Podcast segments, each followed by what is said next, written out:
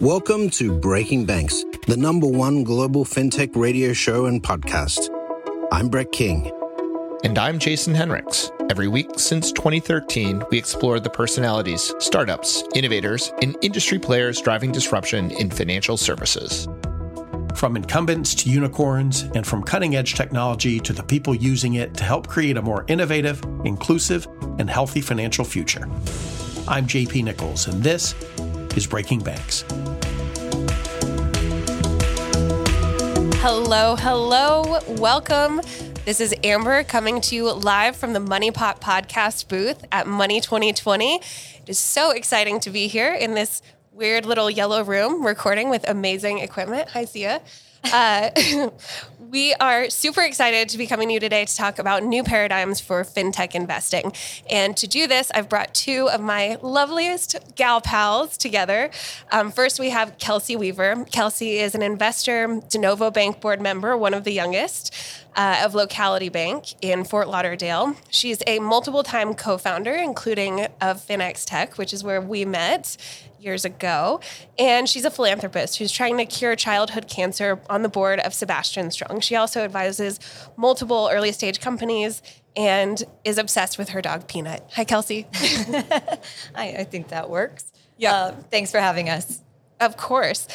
We're also joined by Siya Vansia, who's the SVP and Chief Brand and Innovation Officer at ConnectOne Bank, a 9 billion asset commercial bank serving New Jersey, New York, and South Florida. She's responsible for CNOB and its divisions brand, public image, and marketing. And she also leads the bank's fintech partnerships and innovation strategy. In Siya's time with the company, ConnectOne has grown substantially, including through acquisition, like their 2019 acquisition of online business lending marketplace BoeFly. Siya has a really unique perspective as well because she is a former founder of an e commerce company that she started when she was in college, and she is a sparkling wine aficionado. I wish that I could be that bougie. Hey, Siya. Hi, thanks for having me. of course. So let's just go ahead and dive in. Um, before we talk about investing, though, I want to touch on a really amazing network that the three of us are really fortunate to be a part of. We call it the FinTech Girl Gang. Um, it started out with just a handful of us at the MX Summit a couple years ago, has grown into a ridiculously busy WhatsApp group.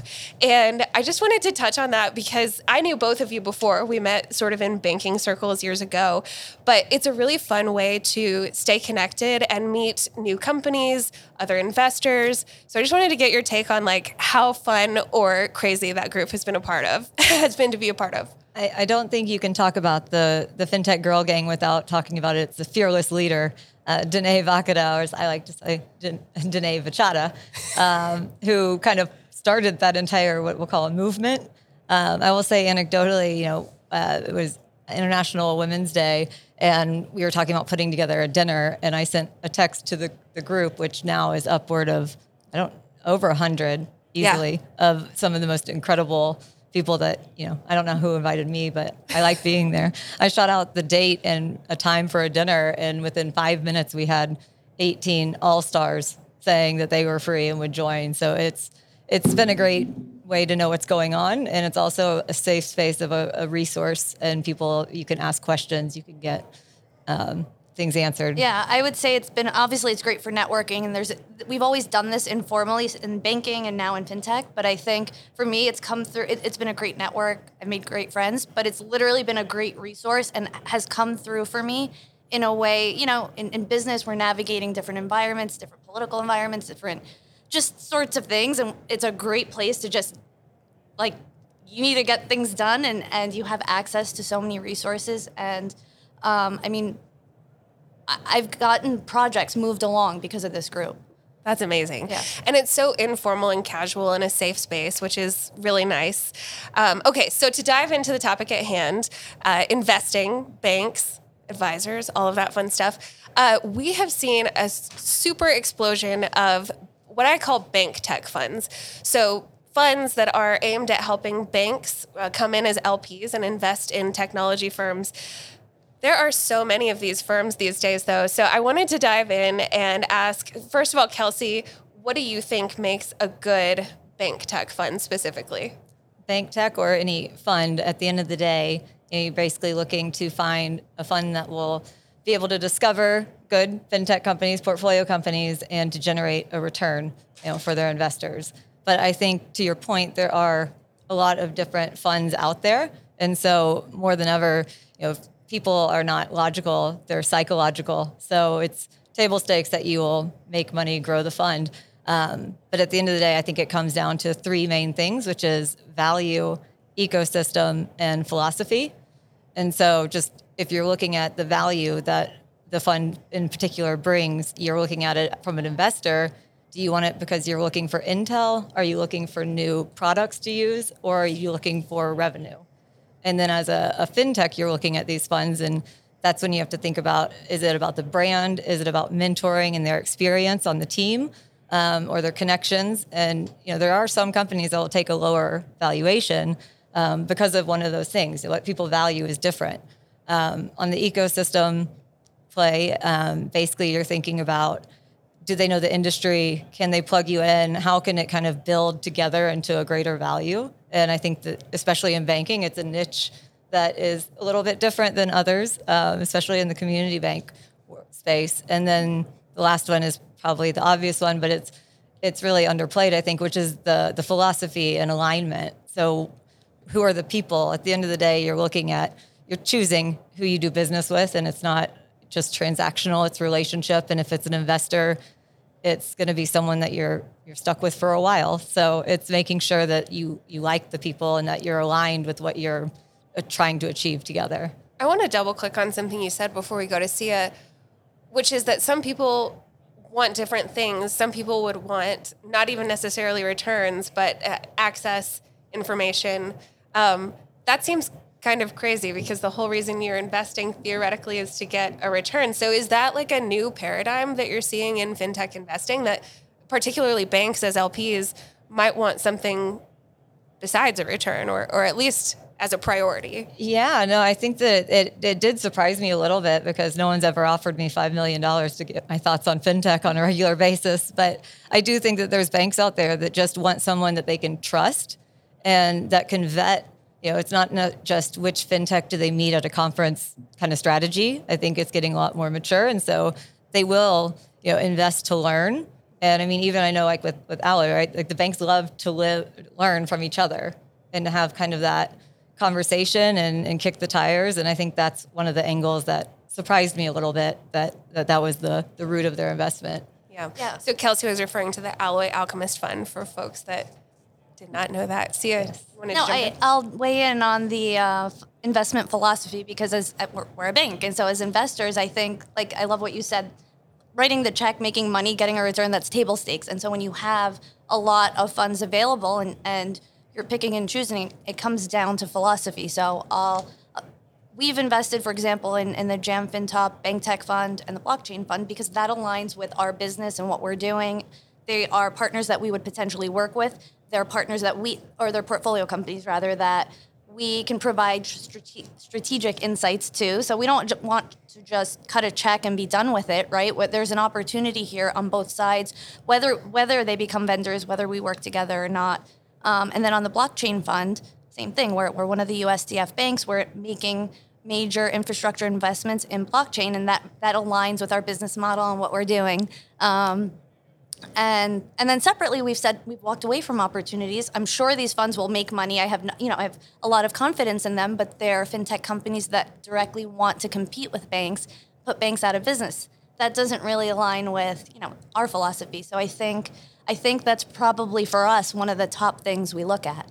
Yeah, and my main role, I mean, I'm director of platforms, so it's about helping the community. I mean, we have a different take on you know building community and ecosystem within our portfolio companies, and also um, just in a more broad way, just uh, adding like value to the ecosystem. So connecting plug and play and helping them succeed, not just picking the right company. So, speaking of adding value, one of the things that we hear a lot is about partnerships between bank tech funds, their bank LPs, and the fintechs that they're working with. Um, are those real partnerships though? Like I I you know, there's capital P partnership and then there's like lowercase p partnership. And so I'm just curious, like are these situations where you're literally coming in and like rolling up your sleeves to pursue shared activities or are you just like, you know, kind of paying lip service to strategic advising or things like that? Like what do those relationships actually look like? So I think you get to decide what those relationships look like. And I think you, have got to start with understanding what mutually aligned success looks like. And so I have two examples. It might it might go a little off script, but um, there is no script. What yeah. are you talking so about? So one one is uh, I, as you mentioned, we purchased a fintech company called BoeFly, and we chose to allow them to operate, or not chose to allow them, but they operate as an independent, uh, a separate subsidiary. They're a wholly owned subsidiary of ConnectOne Bank. They have their own CEO.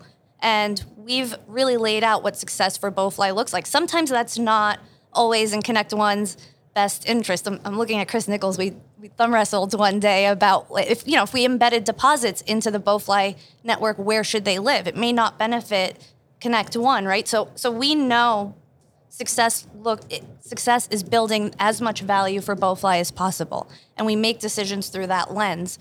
Um, another example is we. Um, announced a partnership with Mantl, right? And we are choosing to work with them as a partner. We made an, a direct investment in them, and so to us, we we have mutually aligned success. And so I think. I, to us, that's the opportunities we explore. We don't want to just, like I said, cut a check and then say, okay, you know, let, let, us check in once a quarter. Um, but I think it comes down to both partners really sitting down and understanding the path forward. Wasn't that the point of FinXTech back in the day? the idea was to help banks and tech partner um, and work together because I think it's come a long way um, from where it was. I can share um, one of our portfolio companies and that I personally invested in um, is Marstone, and mm-hmm. Marstone is um, a digital wealth platform. And say if they're working with you know Amerant Bank is one of their um, clients and also they're an investor. And you see that they learn from each other and you see them introducing them to other banks and, and helping them succeed. And that's where like, I feel like that's almost like almost the theme of where you go back to the WhatsApp group, you go back to like the movements that are happening is people are are really helping each other. There is more of this like collaboration going on. Whereas I think when fintech started as the media sizzle, it was uh, as if it was a brand new thing and uh, I think it's getting a lot friendlier. Yeah, I've definitely seen that pendulum swing. When I first kind of jumped into the banking and fintech world, fintech was like a dirty word. Yeah, like, the F word. I remember the yeah the F word. I remember the fintechs were like coming to eat the bank's lunch, and we're going to put them out of business. Right. And the banks were like, "Who are you? Get out of here!" And they're um, like, "Fintech is a fad." Right, fintech is a fad. Yeah. Well, Amber, your business totem is a great example in what you're doing. Um, I think is such a great example of understand like you you have such a unique experience on the bank side on the you know with alloy labs and so you understand the banking ecosystem and so therefore you are today able to build your your fintech based on that knowledge. But think about all of the fintech companies that don't have that experience. And you know it's it's it's messy. It's hard to be a regulated financial en- entity and so you have that upper hand um, but there's not a lot of you. And so i think sort of having the partnerships that we talked about and having sort of what you know Kelsey's done a great job with her her one whether it's a one off company or the funds or the million things that she's done. Um, I think it's creating that that not to not to highlight FinXTech again, but that intersection uh, between the two worlds because they are gonna they are coming together and they will continue to come together. Yeah, that's a perfect segue into the conversation that we wanted to have about acquisitions. So there's the strategy where you just kind of invest and advise, and there's another strategy where, like with BoeFly, you're actually bringing them in as a, a subsidiary this morning we actually kicked off Money 2020 with the incredible Serena Williams. I got to be in the front row as a member of the Rise Up cohort, so thank you Money 20 for that. Um, she was joined by Takis Georgakopoulos, who's the head of payments for JP Morgan's corporate investment bank. They were talking about their strategy for when it makes sense to acquire a fintech versus what they need to own as an institution. This is just becoming more and more prevalent as an opportunity for banks um, to acquire fintechs, but that's really tricky. We, you know, you talked about the the compliance piece and understanding that having an understanding of each other's strengths and weaknesses is super important to working with a partner, but it's even more important if you're looking at an acquisition. So I'm curious, you know, Kelsey, you like to talk about EQ, emotional intelligence. Um, and so I'm, I'm curious about through your lens, what are some strategies that a bank considering purchasing a fintech needs to be considering with regard to fostering cultural alignment? Um, yeah, I feel like it's another acronym of that you and I know well of AOBA, acquire or be acquired, is the event that both uh, Amber and I have pulled together um, from a content standpoint in our past lives, um, and it's all about bank acquisitions, and so it's historically been banks buying banks, and what you'll notice is that most of the content is investment bankers talking about numbers and numbers matter. And obviously finding synergies and all of that with an acquisition multiples you have to know your, your tangible book value. Uh, but you look at all these stats that they throw out there and all the emphasis on that. And it's hard because like a soft skill or, or eq it's hard to measure. There's still there, there's probably more value in it. We just don't know how to actually define it. So when you're looking at how you're you know an acquisition you have to start with you know what is the cultural like what is what is the goal and what's success to each party. And I think that there's a, it starts at the top, but it impacts everyone. So if it's a fintech buying a fintech or a bank buying a fintech, that's going to be a culture. You know, make sure that you're ready for that. Um, I think there are some some of the uh, banks that are more leaning in to the embracing kind of the fintech culture versus the wanting them to come into the bank culture. But I think what Siya, what ConnectOne did with BoeFly, sounds like they actually considered what's best for BoeFly, not just to gobble them up and you know, put them on a shelf. Um, right. We don't want to fold the technology into the bank that we are. We we saw a huge opportunity to build and grow a separate separate platform, learn from them. Um, I think cultural alignment is super important. You know, we're, we're very we have a very entrepreneurial culture. We were founded by an entrepreneur, and I think that synergy is really important. And on BoeFly's end, they've seen incredible success. They've quadrupled the amount of for, franchisors on their platform. They their volumes are up. They have access to every department of a bank, and so they're you know, and we, we learn from them. They learn from us. Um, and even on the you know, we've had a number of bank acquisitions. It's it's not easy. You know, it's, it's easy to run the numbers, and I, I don't want to minimize all of that work. It's it's hard, but it's not easy to close and integrate a transaction. It doesn't matter if it's a bank transaction or a fintech transaction. So if you don't have alignment, and to your point, if you're not like culturally aligned, it, I would argue you couldn't do it. Yeah. Yeah. I think that numbers are easy and people are hard. So you yeah. know, you're already trying to introduce change. So doing it thoughtfully, um, and what I think of as the X factor. So EX versus UX versus CX. You know, it's about the employee experience, and you see mass exodus when an acquisition takes place whether it's whatever industry you're in, because people, you know, the great resignation, people want to be happy with where they're working. And if you totally ruin the value that they've built and the culture that they've built, uh, or even if you just change it dramatically, it's going to impact the entire company. Um, and that's on both sides. So just making sure that you're you're thoughtful to the employees and and how you do that acquisition and how you kind of introduce it, um, I think really matters like cultural cultural alignment, culture generally is one of those words that's so hard to pin down.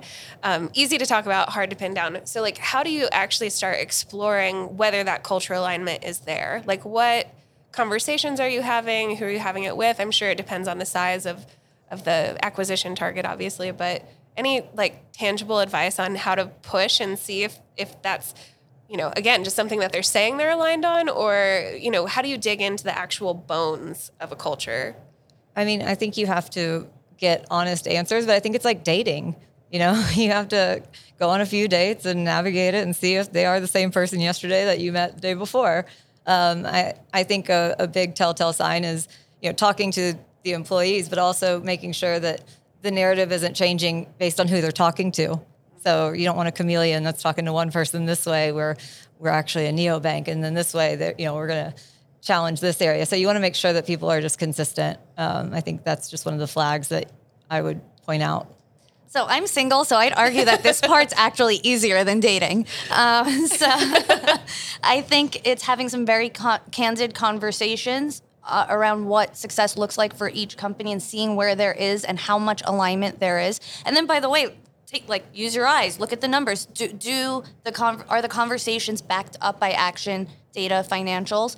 And I think if you do enough of that, you, you start to see synergies, and you also see where there are disconnects. And by the way, all disconnects aren't bad. Like we we learn, you know, we've learned from some of the banks that we've acquired or the fintechs that we've partnered with and, and vice versa. So I think some of that's okay, but the broader conversation around um, goals, success, the path forward, uh, changing dynamics is is important.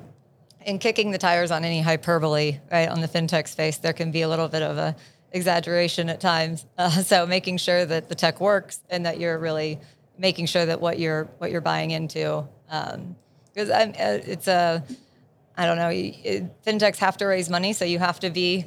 I mean, you know this, right? You have to be optimistic, but still truthful. And I think Yeah. if you put out, here's where we are, here's where we're going, and you're honest, I think that's going to get you a lot further than exaggerating to for the first meeting to keep. I mean, again, I, I do think it's like, you know, trying to be perfect on the first date. Like, you know, you're just like, I, I'd almost like ask you, Amber, what do you look for when you're looking at partnerships? Like, how do you measure it? Because you have a you have a, uh, a perspective that neither one of us have.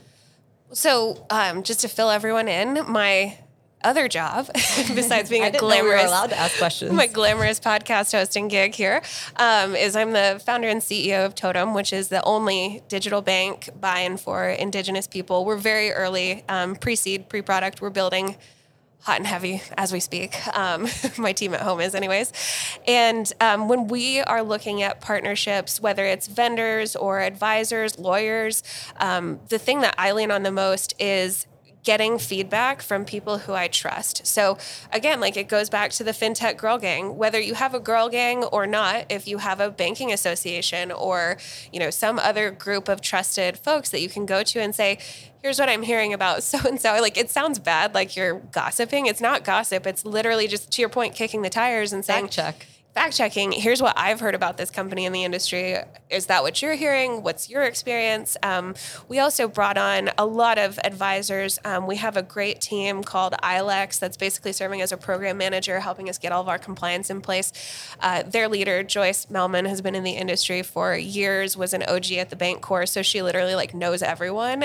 Um, and so having people that know the industry that we can ask for their honest, candid feedback um, has been really helpful for us. Well, it's a balance too of being you want to be a confident founder and leader, but you have to be able to identify and accept what you don't know and look for help in that, right? I will say too, uh, one of those like reference checks, so to speak, led us to turn down uh, an investor that everyone told us was like amazing. And like every time that we said that we were raising, they were like, "Oh, have you talked to so and so?" And I'm like, "Yeah, we have." Um, and like everyone just knows their name and is like, "Oh, talk to so and so." And we did, and we talked to one of their portfolio companies, and the picture that we got from one of them is very different than the kind of like on the street version of what you hear about them. I call that credibility due diligence or reputational. So I, I think it is now, with, whether it's the girl gang or just being able to text a friend and be like, you know, what do you think? There is a whole, I don't know, um, group of people that have been in this fintech for industry for a while since it started, whether by happenstance. We all know each other.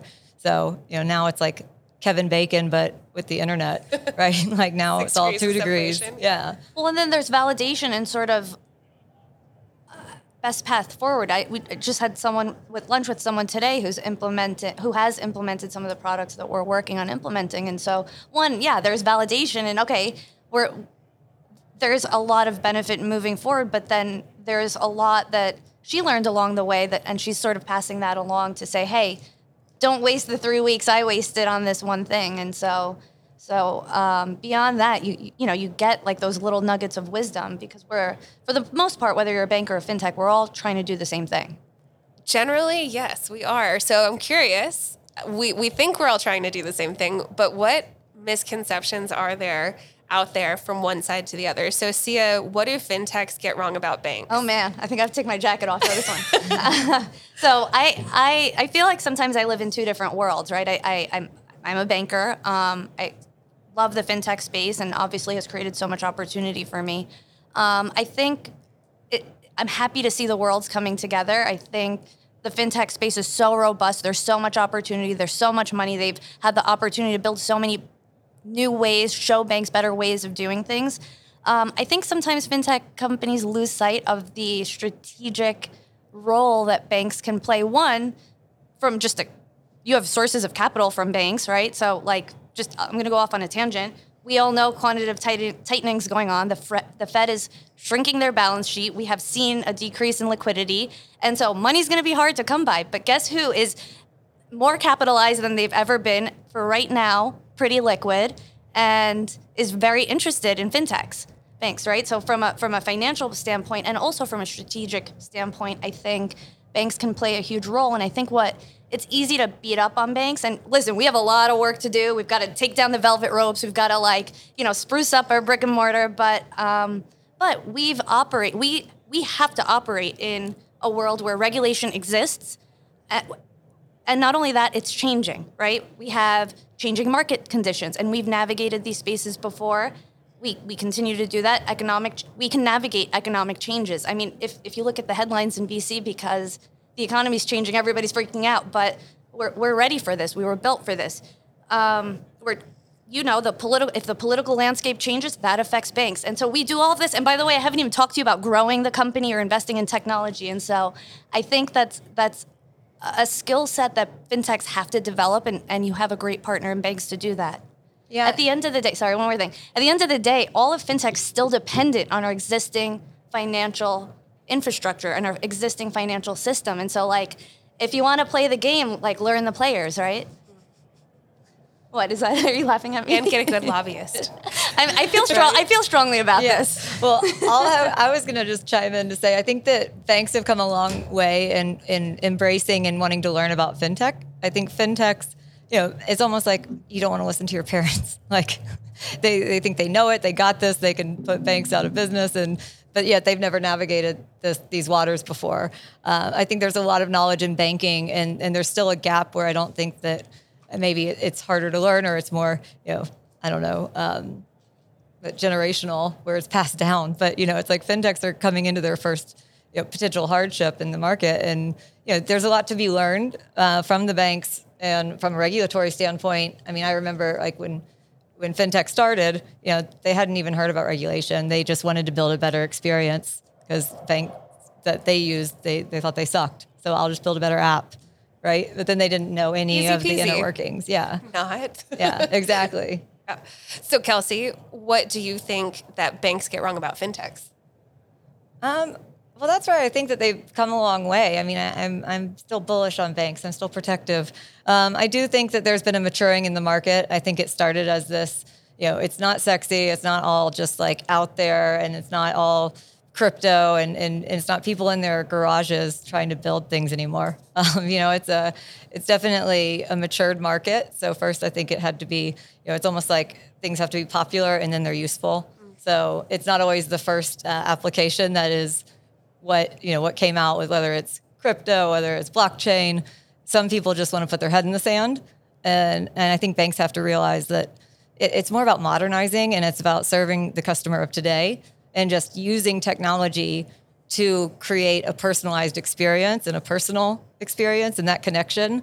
Uh, one of the things I say a lot is that COVID uh, not only showed our need for access, right, to our bank accounts digitally, but it also showed more than that in my opinion, it showed the need for connection. And I think tech isn't really just to, you know, replace your employees. It's not so that we can go have a, a chatbot or whatever the robots in the branches. It's about how do you use technology to be a more efficient bank, to you know, provide better services and with like, you know with more revenue at the end of the day. So it's just about serving your customer. Um, and making your employees' lives easier, not all just the cool bells and whistles. And I think if we look back, I'll tell you what banks have gotten wrong about fintechs. I think they minimized some of the value that fintechs created. So they saw like, hey, we do. Why do I need this when I can do this through my existing core provider? And they sort of minimized the need for enhanced user experience and sort of a better workflow. And I think it it took fintechs being successful, gaining client acquisition, sort of sort of flexing a little bit for now banks to shift their view on those things are a priority and you do have to focus on the on the front end just as you as just as much as you do on all of the other stuff I ranted about. Yeah. Well, it's interesting. I think the industry, to your point, Kelsey, has matured and shifted so much. When we were building the FinX Tech Connect platform, we were trying to find bank friendly fintech companies. So the infrastructure players that are providing services to banks. And it was a slog. I remember we said, there may be 300 out there, and then that's it. We're done. And um, found those 300, and things did slow down drastically because at the time, everything was much more focused on those consumer, direct to consumer plays and services. But I think we've seen that change a ton. I mean, just looking around the showroom floor here at Money 2020, there are so many brands that I know because they work with banks. Um, so that's been really exciting to see. Yeah, I definitely think it did start with the the B2C and uh, I think the B2B is, is just not as glamorous. You know, it's all about integrations and, and those pieces versus, you know, something pretty. Yeah. Okay, well, we've got just a couple of minutes left to wrap up. So, just quickly, you did mention, you know, this summer the market for fintech investing just tanked. It was very scary to be finishing out my raise at that time. I can, can imagine. Say, um, so just quickly, where do you guys see the market headed in the next twelve months? Um, I think it's going to continue to be challenging to raise money. I think it doesn't mean it won't happen. I think that um, companies will have to sort of shift how, shift their modeling, shift their product rollouts, shift um, sort of their in some cases their go-to market approaches. I think you know, we, we, we take pride in being one of the most efficient banks in the country, and we have to operate that way. And we're driving that that efficiency down. And we're also a high growth bank. And so, I, like, what I don't see in the fintech space is is a lot of companies thinking about if, what efficient growth looks like for them. So, how can I continue to build, acquire clients, generate revenue, um, but keep it lean? Because I think that that's what fintech companies will have to do and prove that they can do to continue to keep getting funding. Yeah, I think that maybe it was more of a writing of the market. I mean, I think it was all got a little bit out there when value wasn't exactly the same as valuation. Yeah. Um, so maybe I might argue there was too much easy money in the market, and the valuations were just astronomical. Um, so potentially, you know, you're going to see that continued writing, and I think that um, you're just going to be looking for fintechs that have a product that are adults that can generate revenue. There's always going to be for a company that's good, you know, that, that has a product and that has a, a great leader and, and purpose and can execute you're still going to have your choice of where you go for money. Um, so I still think that there's capital out there. I yep. just think it's not the heyday. Right. I also think Kelsey Weaver gets the, the award for most tweetable comments on I know. this podcast. That was a really good value versus valuation. Like, pretty fire. Yeah. Too bad I don't really tweet unless Siya does. Okay, cool. Well, ladies, this has been an enlightening and very fun conversation. Like, not often do I get to host two like BFFs. So, thank you so much for joining me here in the Money Pot podcast booth on the floor of Money 2020. The energy is palpable. So, let's go out there and like meet some people. Let's yes. go get drinks. Let's go get drinks. and that. Thanks, guys. Thanks. Hello, listeners. I'm Brett King, the host of Breaking Banks.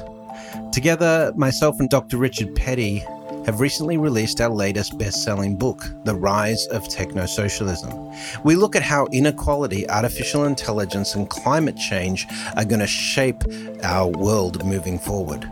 During the pandemic, the wealth of the world's billionaires ballooned. The richest 1% added $1.6 trillion to their wealth, meaning that they own more wealth than the bottom 90% of Americans today. Unemployment skyrocketed during the pandemic, but artificial intelligence could disrupt up to 80% of the jobs today. These new industries we are creating will face labor shortages because we aren't training our students with the right skills. By 2050, we'll need to produce 70% more food to feed the 9 billion inhabitants of the planet, but we lost 40% of our farmland to erosion and pollution in the last 50 years. By 2050, 570 global cities face inundation from sea rise. Miami, Guangzhou, New York, Calcutta, and Shanghai are just the top five cities. If you want to know more about the solutions to these problems, check out The Rise of Techno Socialism, our latest best selling book. You can get it on Amazon, Barnes and Noble, or go to riseoftechnosocialism.com to find out more. Welcome to the future.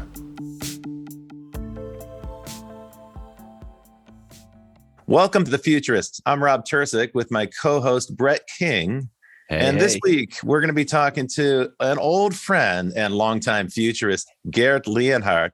Another story we've been talking about in the past is uh, NFTs and cryptocurrency.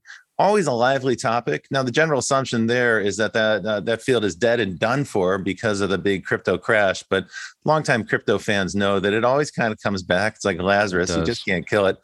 Um, so this week, a watchdog group, a consumer watchdog group called Truth in Advertising, sent notices to 17 celebrities warning them about shilling NFTs in social media without disclosing that they're getting paid.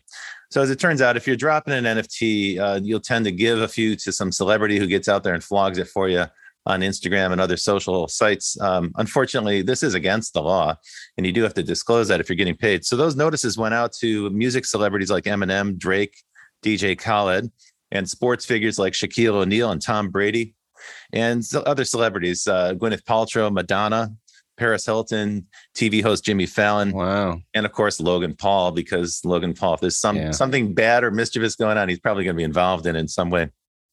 Uh, that's an interesting story because that's the first step uh, before they escalate to the Federal Trade Commission. Uh, so this shows that the United States government is starting to pay attention to cryptocurrencies in ways where they're they're trying to keep it under control, and we've seen uh, kind of an ever evolving regulatory regimen from the federal from the uh, SEC which has caused a lot of consternation here. And Garrett, when we get into it in a moment, I want to talk a little bit about crypto in Switzerland because it's generally perceived that the United States has such a chaotic regulatory landscape here. It's actually thwarting the progress of the development there. But then one other thing, uh, I want to follow up on a story, Brett, that you mentioned a couple weeks ago, which is that NASA asteroid test. Uh, folks will recall that NASA crashed a uh, spacecraft into an The asteroid. mission. That's right. And uh, and the asteroid is called Dimorphos. Well, that mission was considered to be successful in the sense that they actually shifted the course of the uh, asteroid. And so um, the head of the By NASA 32 minutes, yeah, which is the arc of. That's right. Not, not 32 minutes of time, but that's uh, the direction. But apparently that that impact uh, is is three times greater than what they had projected. So it was considered a big success. And One uh, other thing is Dimorphos has now um, formed a tail, well, that's just exactly happened since the to say. impact. Yep, yep. You you, you upcut the Sorry, dude. there, Brett. Thanks for jumping on me. Sorry. So uh, NASA's head, uh, Bill Nelson, took a victory lap uh, and said that NASA has proven we are a serious defender of the planet, which seems a little grandiose, but it is an awesome achievement to smash a, a spacecraft into an asteroid, except for the trail that you mentioned. This is a trail that is 10,000 kilometers of debris scattered through space. And of course, that's going to continue to expand forever. So, three quick stories from the top. Cue Aerosmith. Let's Right. let's get into our show. So let's talk to our guest futurist this week, old friend Garrett Leonhard. Garrett, it's good to see you again. It's been a long He, he's, time. he doesn't look that old. No, but You know, he, he looks in good shape. Good, does I remember it's a good lie to do that. yeah. Where where are you coming from today, Good? Yeah, I'm actually in Zurich in my in my studio, and Great. I'm home for once. You know, so not bad. Awesome. And how are things in, in Switzerland uh, now that the pandemic is sort of under control, or at least people claim it is? We'll see what happens. Um, are things returning to normal? Things are somewhat returning to normal. I think a lot of people are still worried about big events or traveling too much, or you know, as Swiss people tend to be much more shielded from the from the rest of the world because of our exclusive status. You know, we only have 2.5 percent inflation, for example. Uh, and you know the country is run very very democratically with all these direct elections and Awesome. so Switzerland is a bit of an island in so many ways. Yeah, but Switzerland is, it doesn't mean Switzerland is entirely conservative because, as I mentioned in the opening bit there, uh, in terms of cryptocurrency, Switzerland is one of the jurisdictions in the world that's at the very forefront of innovation. Uh, you know, you can now uh, start an organization. You can start a decentralized uh, autonomous organization in Switzerland. You can um, you can capitalize it with cryptocurrency and so forth. Uh, that's far ahead of most other places, including most of the United States. Talk, talk to me a little bit about that because it seems to me the way I look at that is that the Swiss are taking a very pragmatic approach to the future, where they're saying, gee, we're a banking center. This is a financial technology. We need to be on top of it. We're not going to stop it. So we might as well embrace it. What, what's your take on that? Did I, did I get it right or am I just being idealistic? Well, you know, I'm I'm a Swiss citizen. I live here for I don't know 15 years, but I, I you know, I, I'm also a German citizen, so I became a Swiss citizen, and I think Switzerland in many ways is uh, a place where technological achievement and anything to do with money is on the forefront of things. Behavior change and stuff, no. Like here, people have gadgets that do things, but they don't change behavior very easily. For example, now everybody is being asked to go back to the office. Okay, that's because in Switzerland, you go to the office, you uh, can bond with the boss and you move up in the world right uh, and it's it, it's that is very uh, not conservative in the sense but uh, not very fast in changing behavior the cryptocurrency thing has been mostly to out of the fear of losing out on a new global market that has to do with cryptocurrencies but of course everybody knows what's happening uh, in that regard is that you know we're looking probably at um, central bank digital currencies rather than independent currencies and, and peer-to-peer like Bitcoin. And the Swiss government is is of course very cautious on that kind of thing. Um, so I, I, think we're going to see plans here for a central bank digital currency from Switzerland, possibly a new kind of stock market and those kind of things. But anything that's pragmatic, I think, and money oriented works here. Anything that's really risk taking, mm, yeah, that that that takes longer. You know, we don't change behavior very easily here. And tell me about the distinction between Germany and Switzerland. I used to live in Germany, and you know I'm I'm fond of the place. I'm still interested to hear about that. But but you uh, you chose to move to Switzerland. I, have got a good joke about I got a good joke about the Swiss versus the German. The the Swiss are like the Germans, but without the sense of humor. That's a good one. You know, well, in Switzerland, you know, we speak German here, but it's not a regular German. It's Swiss German completely. It's High German, right? That's yeah. No. Uh, that's what I speak, and, and, the Swiss people have five or six different types of yeah. Swiss German, which is actually only a spoken language. It's not even written, right? So you can't write Swiss German, you can, but nobody does. So the Swiss Germans speak Swiss German, but they write regular German. Right? And they, the biggest difference is that in Germany, people are primarily perfectionists and engineers, and uh, you know they want to make things better uh, what they already have. Uh, in Switzerland, um, it's much more about not taking risks. Hmm. So being independent, uh, having your own way of doing things, being federalistic, that is very, very big thing here. In many ways, Switzerland is a paradise as a result, but also kind of a an island, right? Mm. So, for example, we have all the international organizations, the UN, the WIPO, the FIFA here, but we're not going to do anything international that would upset anybody else, like like the Americans, right? Um, like starting something that would be, for example, our own data center, which we, we could easily do. Uh, that we leave that to Luxembourg and Austria to uh, get their fingers burned on the data center. But you know, we do a lot of things that are primarily kind of shoring up against risk, and and that is uh, the primary thing that is sometimes makes it hard in Switzerland to innovate because risk taking is left to others, mm-hmm. and it's really that's the sort of watch perfection of watches, right? But but Switzerland, you know, the Swiss watch companies would never invent the Apple Watch, of course. Right. Uh, they would only react once Apple does it, and the result is that Apple sells 10x as many watches as yeah. as all of the Swiss watch companies together. It's interesting you bring that up because I remember really clearly um, when Apple introduced the watch around 2014. Uh, I had a very lively discussion with people who are in the fashion and apparel industry, and they said it's never going to work. It's going to be dead on arrival. You know, the, Tim Cook is not Steve Jobs. He's never going to pull this off. He'll, he won't be successful. I mean, they went on and on. And you even had like you know the head of LMVH saying uh, that the Apple Watch was poorly designed and it was ugly and it didn't have any appeal. It's so the the resistance from the traditional accessory and and jewelry and um you know luxury market was incredibly negative and pessimistic. And uh, you know, now they've all co-opted it. You know, well, it only took a couple of years before yeah. before Apple managed to first outsell most major you know Swiss watchmakers, and then all of Switzerland, right? And it's become this kind of global home run. How is that perceived? Like, what was the reaction in Switzerland? Did people were people angry? Were they disappointed? Were they, you know, self-critical? What was the reaction there? Well, you know, the reality is that Swiss people are still doing really well with their watches. You know, we we just don't have the Chinese coming anymore and buying five Rolexes, you know, because they couldn't come for a long time, and now they're buying fancy Apple watches, but they're still buying Swiss watches too, and and so the uh, the perception in Switzerland is very much like Switzerland is on, on the way of becoming more connected, more international, probably less isolated. That's happening. It's a huge political thing here. And you have to remember that Switzerland, otherwise, is a true paradise. You can walk out and, and put your wallet on a park bench and come back the next day, and somebody yeah. will have re- reported it and brought you the money, you know? Wow. Yeah. Uh, and there's no crime here, almost no crime. There's uh, very high level of income, a super safe protection, direct democracy, you know. So so a lot of these things are very well worth keeping, right? Mm-hmm. Um, I, I, find you know, that you can't have the cake and eat it. Yeah, I find that interesting in that um, you know if, if we look at economies like the US and the UK, um, you know, that are particularly divided politically, you know you, you you are now the more division politically you have especially when it comes to policy and things like that the more dysfunctional you know you, you seem to ha- uh, get in terms of bureaucracy and things like that. But when it comes to um, some of the big issues we're facing artificial intelligence, uh, climate change, you know, we're going to be required to get to a consensus point, you know, to be successful at, at tackling these things.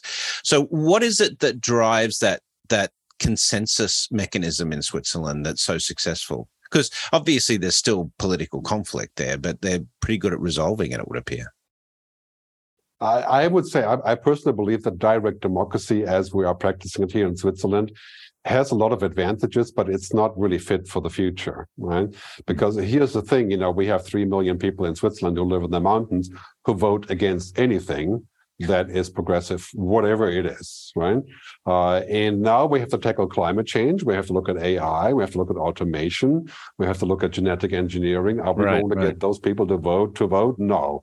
You know, right. and, and, Switzerland is in desperate need for action on climate change. Our glaciers are melting. Exactly. Mm. And, you know, the majority exactly. of people doesn't want to do much about it, right? So I, I think this is really a big problem here. Is that uh, sometimes we even have laws where then there's groups, you know, starting a referendum, and then they go back on the on the law that has already been enacted, mm. right? Uh, and you know, it's all kind of nice to have that as a principle of really strong democracy, but we have urgent pressing issues that are not being looked at. Uh, and I, I, think that is a really, really hard thing to do when you have people voting on everything. Every three months, we get a, a stack of voting material, you know. Mm-hmm. And what's happening in Switzerland is that we are we are a very stable, very, very uh, calm and quiet society, but we don't have a future focus at all. Mm. you know? uh, so, like, I mean, is, I, do you find yourself spending a lot of time trying to educate people? I mean, is this part of what drives you as a futurist? Good. Yes, I do. I mean, I try to work with the government. I, you know, I'm a foreigner here uh, still, regardless of the passport. I'm more of a foreigner here than I ever was in America, uh, where I didn't have a passport. Uh, that's because I just say one word in German and I know I'm not Swiss, right? Um, and and so I, I work a lot. I try to work with the government to be more forward-looking. But if you remember in the book, you know, Kim Stanley Robinson's amazing book, The Ministry, Ministry of, of the, Future. Future. Yep. Right. That that is actually here in Zurich. Exactly. The ministry on the yeah, yeah. the Hochstrasse, which is hundred feet from here, where I stand now. But Switzerland would never ever dare to do such a thing, right? Because a ministry like this would be highly contentious and highly mingling with all kinds of things, right? And I always and, and yet Switzerland would make the perfect place for it because of its neutrality, right? Right. Right. But I, I, live we live in a country without our courage like this. We don't have the courage, right? And that is if you don't have courage, you don't look at the future because the future may be scary, right? Uh, so, and that that desperately has to change. So so then would you characterize that the the things like like the initiatives in cryptocurrency that I described earlier are those just defensive innovation? Are they just a way to protect what Switzerland's got and not lose it? Uh, you know, not not slip in the world standing. Is that what you're saying? Basically, you have a city right here over the hill called Zug, Z-U-G, uh, yeah. which is the center of cryptocurrency in Europe, really. And basically, what the, the city has said: anybody moving here with a, a startup in crypto, we have we make a great deal, right? This is a defensive move move against losing the financial uh, center of of uh, the world being in Switzerland, right? Interesting. But you know, it's mostly sort of just kind of uh, you know, it's it's a little bit like yeah, is showing stuff, but not actually much, doing much about it, right? Okay. Um, and not really making a decisive step. Step like you know, starting a ministry for the future, an international organization that would be courageous and needed and ballsy, right? Uh, and Okay. that would be quite different than starting a bunch of uh, crypto companies in Zug. True. Okay, but, but what people are thinking right now when they hear you say this, they're going to probably think, wait a minute. These guys are talking to a futurist who's based in Switzerland, and that's a choice that he made. He moved from, from Germany to Mhm. Switzerland. But yet, what Garrett's saying right now is that Is it- Switzerland's is- not is an it- innovative place. Why on earth would you pick that? no, no, place? it, no. It's actually uh, Switzerland is very innovative on practical things like you know better chocolate, better Right, watches, right. better cheese, uh, and and and a great ETH. The universities are great on this, but reinventing and actually doing what is most urgently needed right now, which is a reboot, right? Rebooting financial systems, rebooting food, rebooting uh, education, right? That is very difficult here because rebooting is just hard, right? Okay, so uh, tell us about for the tell us about how you do that. You you obviously have a well-developed philosophy here. How did you arrive at that? What is your what is your futurist methodology? How do you arrive at the initiatives that you get excited about and want to support? Yeah, you know, I spent 20 years on this now. In the beginning was mostly about technology and digital transformation because it was also new, you know, explaining the tech to people. But after I did that for 10 years and I've done, you know, almost 2000 speaking gigs and I worked with the top Fortune uh, 500 companies, I realized that, you know, the the real story here is not just the financial and the business part and the tech part. Uh, that is actually very obvious now. Uh, the real part is like, what kind of world do we actually want? with all the tech that we have, right? Uh, and, and now I say basically we have all the tech and science we can possibly ask for, and we're getting new stuff every week. But what we're missing is the the purpose, right? The telos, the intelligence, the the collaboration to solve the true problems. It's not a question of tech, right? So five years ago, I started shifting towards this topic of technology, humanity, the future in a larger way, right? Which is primarily about policy and about making the right decisions and being future fit, right? And and so I call it people, planet, purpose, and prosperity, the, the paradigm, right? Um, and So you developed this framework. You, you developed a framework, uh, planet, purpose, and prosperity, and that was part of your your tech Yeah. versus humanity framing. But now you're starting something I new. Now you're the founder of a new project, right? It's called the the Good Future Project. Can you tell us a little bit about I that? like that. yeah, well, you know, uh, two years ago, I made a film called The Good Future, and Mm-hmm. it's shot in Lanzarote, Canary Islands, and uh, you can see it at thegoodfuturefilm.com. Um, and it's quite popular, and it's basically saying, like, look, the future is not as bad as it looks. Right now, most people have a bad view on the future, right? Pandemics, AI, automation, Putin, Erdogan, you know, story goes on. Uh, it's not looking good. If I ask my kids about the future, you know what they say? Said the good future is all BS, right? There is no such thing as the good future. Hmm. And they're millennials, right? So I made this film to say to people, look, the future is good. All we have to do is to get some wisdom about what we're doing here. Because we can use AI, for example, to bring down pollution and those kind of things by 50, 60, 70%, like in agriculture and, and, food, right? But we could also use it to, be, to build super soldiers. You know? So we, Right. we need to have the right wisdom. And that is what's missing. So I can't, Okay. I, I basically uh, started the Good Future Project as a way of getting together with hundreds of people who are telling stories about what the good future could look like. Mhm. Uh, and the goal is to make films about this. This is one of the key goals because films are a great medium, and to create events, both online as well as uh, events. Uh, think of something like Burning Man plus TED plus Davos. Nice. You know, then you would have the good the Good Future uh, Festival. That's not too ambitious. Uh, okay. Oh, not so at all. You know. This is at thegoodfuture.com. We Uh, we uh, we the- should the- definitely the- talk to you about the Futurists conference series we're trying Yeah. to put together as well. That's So- right. Uh, so there's been tremendous advances recently, in particular, uh, uh, in machine learning. Tell us a little bit about your perspective on that technology. How is it going to influence the world? I mean, I, uh, I, I think really what we're seeing now is, is tremendous progress in uh, what I call IA, intelligent assistance. Uh, that means that computers are no longer that stupid. They're still pretty stupid to a large degree, but they're not stupid like they were 10 years ago. Uh, so they can actually do things like learn patterns, understand things, right? They do not have human level understanding because human level understanding involves the real world, right? And we have uh, emotional intelligence, kinesthetic intelligence, social intelligence. You know, that's that's a human only thing in my view. But machines have this kind of binary intelligence, which is getting very useful, right? So my view is that most routine commodity tasks will eventually be done by machines Mm-hmm. if they don't involve uh, human intelligence. You know, for example, uh, financial portfolio management, uh, radiology, uh, things like that. But it will Accounting. not make the humans. Uh, it will not get rid of the humans because we still need the other stuff that only we can do. Uh, the fuzzy logic, right? Mm-hmm. Um, and so the machine learning, the deep learning is often confused with human learning, which is completely different. Uh, it is basically binary, but endless.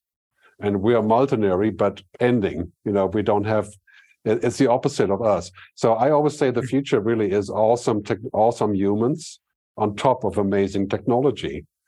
Um, so that we can use these tools, for example, to finally work less uh, better, and to or- bring or- down the costs of healthcare, right? Better, Yeah. right? Or achieve better So, results. I mean, this is very, yeah, it's extremely hopeful, that we can imagine that if we can make healthcare really cheap, Mhm. and people don't go to the hospital or the doctor for every little thing that they have, and and they can monitor themselves and get smart about what they do, yeah, that should shave off like fifty percent of the cost, right? Yeah, at Ideally least. speaking, Yeah, yeah. Well, you know, uh, as, this as is long as we don't cut out people. You know, the reason that I have this good future topic is because I believe the next five to ten years, in many ways, the the shit is going to hit the fan, so to speak, uh, which means climate, and serious action there, uh, automation jobs, AI. Uh, right, that's going to be heaven or hell, so to speak. Right, uh, social justice, inequality, north south, the climate coin that uh, uh, he, uh, that uh, Kim Stanley Robertson yeah, I talks like about. that idea. I believe, I believe that basically we have ten years to get our stuff together, and we will, because it, I think it has been proven that uh, humans are basically capable of emergency action. You know, in the COVID Yes. crisis, for example, right? We just have to get enough pain. So we're going to get a lot of pain. Uh, and we're going to, you know, I would say all this bad weather patterns and, you know, the food problem and all that stuff. There's going to be so much pain that catalyzes people into action. And then the best thing, of course, is the millennials are coming, the kids between 25 and 40, and they're saying, I've had enough of this stuff. You know, I'm going to get elected. Right. And women are coming. Uh, and so they're going to take over in decision making from us, basically, in, in the political sense, right?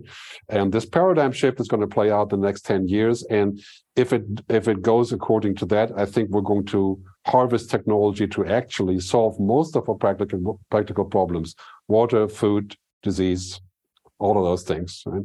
And it could be a kind of golden era, like a, uh, a, a belle epoque, you know, in in starting in five years if all that comes together. Uh, but the pain to get there will be huge because you know we're talking about a hundred fifty Yeah. trillion dollar value shift from the fossil fuel to the green economy. Right. Uh, So lots of pain, lots of upheaval, upheaval, lots of chaos in the next 10 years, but potentially an outlook of a protopia society, as Kevin Kelly says, uh, a, a slowly improving march towards the good future. Um, that's my positive view. I think that it's quite likely that we can make that happen. Hashtag optimal humanity. Yeah. That's awesome. Well, good. And- This has been fascinating. Where can people find Yeah, out more about about you and and uh, the Good Future Project and and everything else that you're working on? Yeah, so my website is Futurist GERD, G E R D, like gastrointestinal reflux disease, same thing, right? Uh, futuristgerd.com. Don't look for GERD, you'll find other other stuff first. And my book is at uh, techversushuman.com. It's my last book. And my YouTube channel, GERDTube, here it is. I'm going to put it in here, right, Nice. with my fancy Awesome. tool here. Right. And uh, that's where the stuff is. The Good Future has a bunch of websites. So the goodfuturefilm.com, it's a free to watch on YouTube if you just look for that. And the project officially launching in two weeks, the thegoodfutureproject.com is already up and running and already has 50 members and supporters, including Cory Doctorow and, uh, and a bunch of other really interesting people. Awesome. Well, nice. great fun, great fun to catch up with you, Garrett. I'm very happy to see you thriving in this post-pandemic time. That's it for another week of the world's number one fintech podcast and radio show, Breaking Banks. This episode was produced by our US based production team, including producer Elizabeth Severance, audio engineer Kevin Hirsham, with social media support from Carlo Navarro and Sylvie Johnson. If you like this episode, don't forget to tweet it out or post it on your favorite social media, or leave us a five star review on iTunes, Google Podcasts, Facebook, or wherever it is that you listen to our show. Those actions help other people find our podcast, and in return, that helps us build an audience that can be supported by sponsorship so we can continue to provide you with our award winning content every week. Thanks again for joining us. We'll see you on Breaking Banks next week.